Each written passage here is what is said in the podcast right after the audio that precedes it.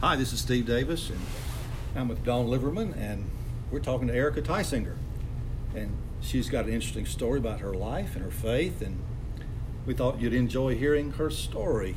And I've heard a little bit about this over the years, Erica, Yes. and I thought it was very interesting, and appreciate your perspective on faith and uh, your, your story. You've never forgotten where you came from. I try still- not to. Yeah, and I've always been impressed by that, and appreciate that about you. So if you want to get started, we'll uh, we'll just make this very informal and we'll talk. We might stop and interrupt at some point. Oh, yeah. Yeah. Okay. All right. Go ahead. All right, so I'm going to tr- try to pretend like it's not even recording and we're just having a conversation. There you go. So, um, so I grew up on the coast of North Carolina in a very small community east of Beaufort. So if you were to go northeast from Carrollton until you reach the ocean, that's pretty That's- much that's where it. I where I grew up. So it's a 11 and a half hour car ride um, with children. With children. Without children, it's, It's- about nine hours yeah, and 45 minutes. No stops. So um, it was a very, very small community. They're all small fishing villages. Um, there's not a lot of uh, money or things like that. I think there was one chain restaurant in my county when I left to go to college. It's grown a lot. My whole family still lives there. And um, I learned a lot of good lessons growing up Mhm. there. I went to church. Well, let me back up. I don't ever remember not going to church as a child. I don't remember being introduced. I don't remember ever not knowing that I was supposed to go to church. And I went to a very, very small coastal church. To the left of it is a graveyard where all of my great great grandparents go. So I went there because my mother went there. Her mother went there. Her mother went there. Wow. Was there a denominational brand? It was Disciples of Christ. Okay. I've been to Disciples of Christ churches as an adult, and it's not the same. It was very much a small, southern, very um, strict church. Now, all the people there loved me. You know, my Sunday school teachers were the same people I went to school with. Um, I was, you know, scared to death to do anything wrong because I didn't want to disappoint anyone. Um, but as an adult, I look back and I was a happy kid going to church there, but I didn't go for the right reasons once I got older. Um, everything about how my faith was shaped growing up and into early adulthood was based off of fear. Um, Truly. yes. Wow. And so Fear of disappointing people. fear of disappointing people, that God was upset with Yeah, me. Fear of God. That yeah. God was a mean God. Yes, that God was a mean God. Oh wow. Um, I went to a revival with my grandmother. I was just about to ask about revivals because I'm picturing all of this in my head. Oh, if the church doors were open, we were dressed and we were made to go. If you missed a Sunday with a friend and you had gone to their church, you had done something wrong in the eyes of like my grandmother because she wanted you at her church. And she wasn't mean about it. It was just a lot of guilt that I carried with me. And so I went to a revival once. I was probably about seven years old. And they set the pulpit on fire Oh and said, if this scares you, then, you know, the flames of hell is what you should be afraid of. So from seven, you know, up through 12, up until the time I was an early teenager, I thought anything I did wrong, you know, if I made fun of a friend at school, which was still not a very kind thing to do, but I was a kid, Mhm. so I'm sure I made mistakes and did those things. I thought I had to be at the altar on Sunday morning and that, you know, I had to make this public scene and cry and just beg and beg and beg that I wasn't going to go to hell.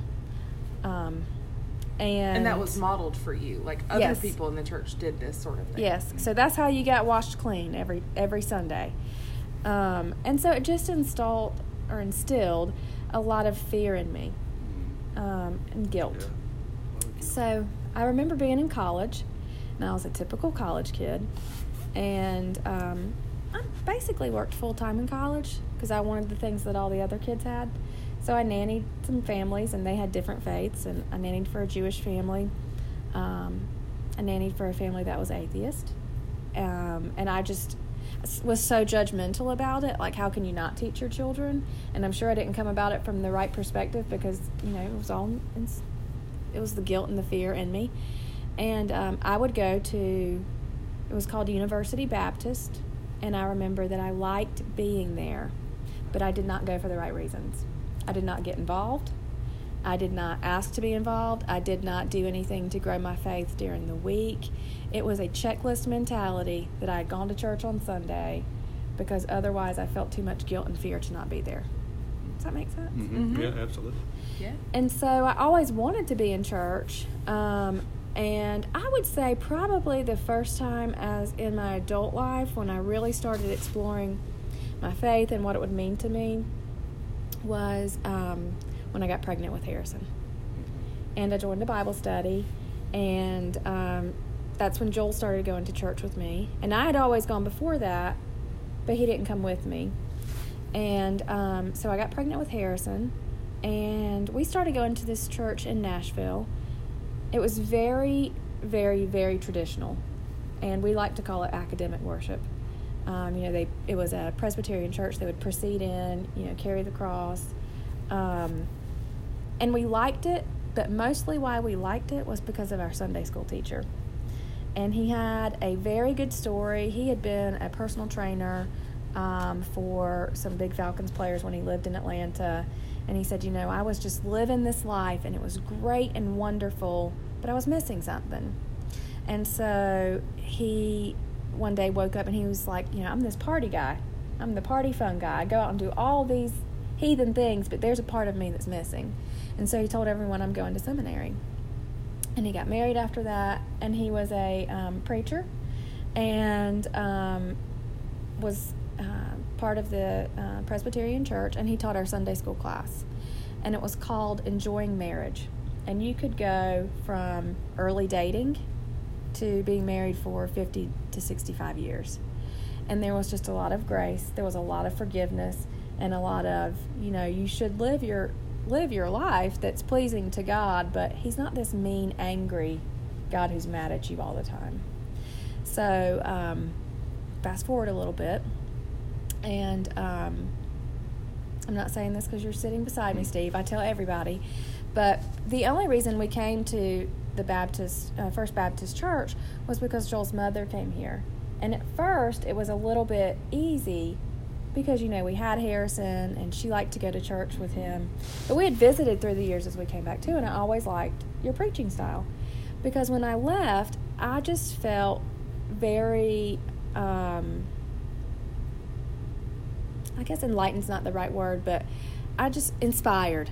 I wanted to go out and be, you know, the Christian that I wanted to be in my heart. And so I had all this hope and I knew that there was grace and I should treat people with grace that I'm given also. And so, um, you know, Baptist in my brain is associated with strict Southern Baptist that you can't do anything, or, you know, you've got to be at the altar as the 12 year old child who's asking for forgiveness every Sunday. And so I just loved First Baptist, and it was honestly the very first place up until that point where I felt like I was at home and people loved me, and you could make a mistake and you could come back again, but that you know you weren't going to be thrown to the fire every single time somebody thought you had done something wrong. So I love it here, Great.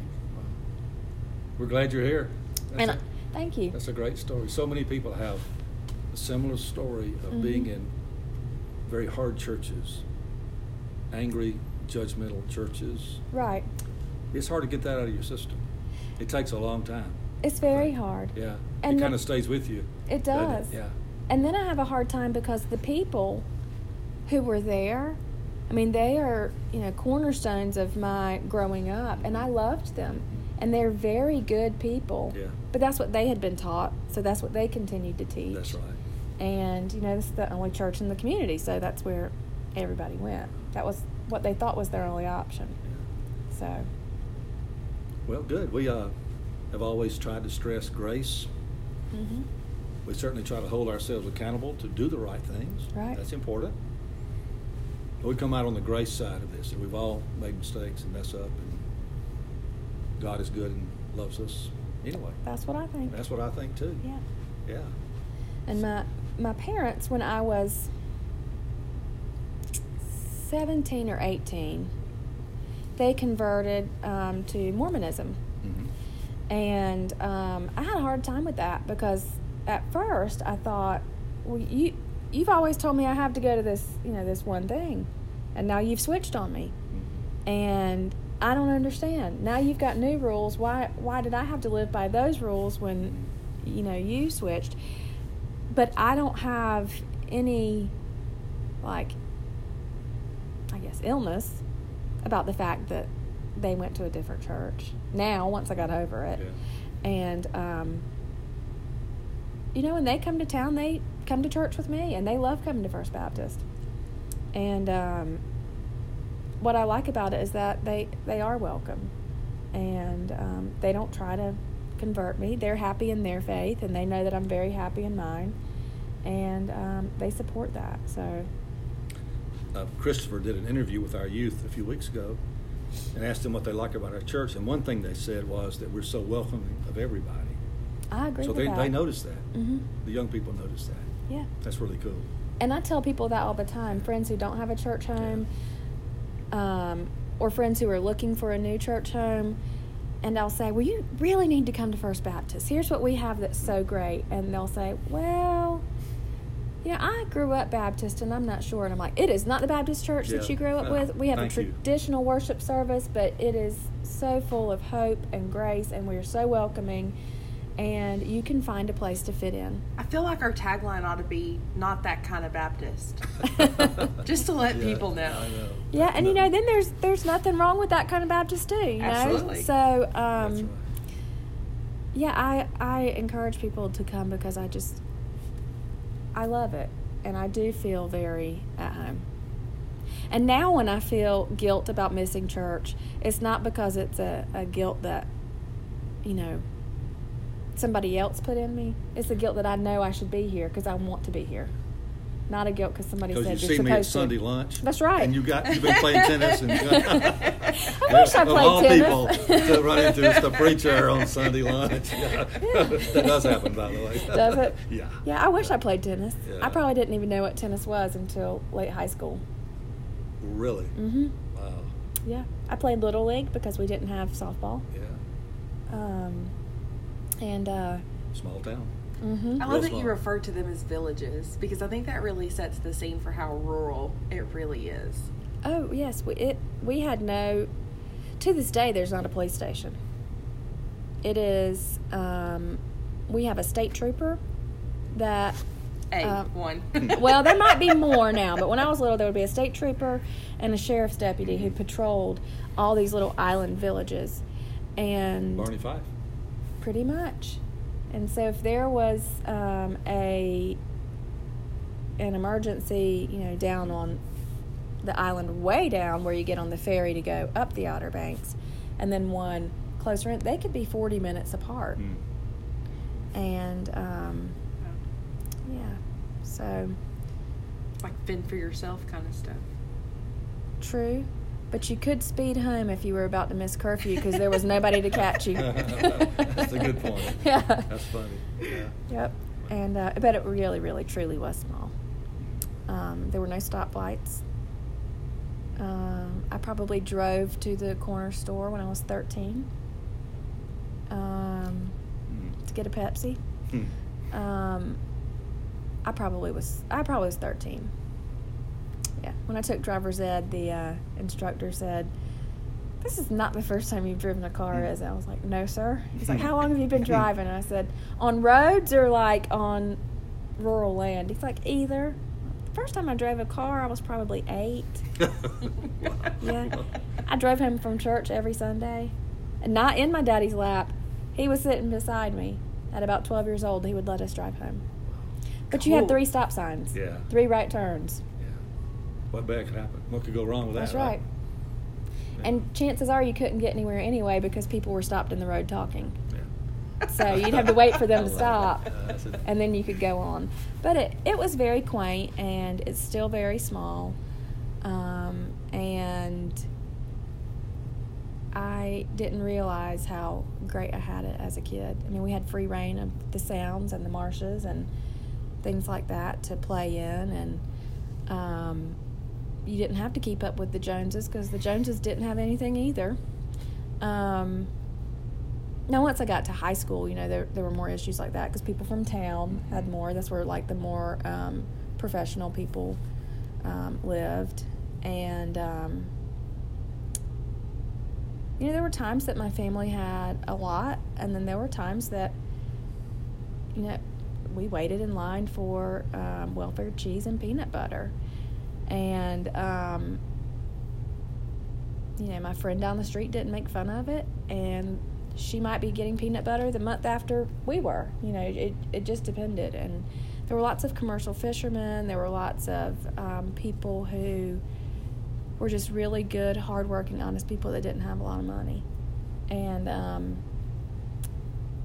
I knew that money didn't make you happy, it didn't make you better than other people. Um, but my parents also tried to teach me that, which I I appreciate to this day to treat everyone the same.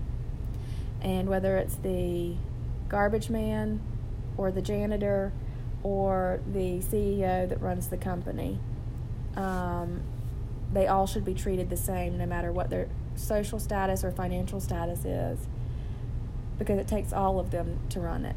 Yeah. And so I've tried to translate that into just everyday life. Um, for example, our, our church or our community. When I go out in the community, I'm not any nicer to someone that I think has a lot of money or try to get on their good side any more than I would be, you know, a checkout clerk at a store. And I think it's important to teach that to our children.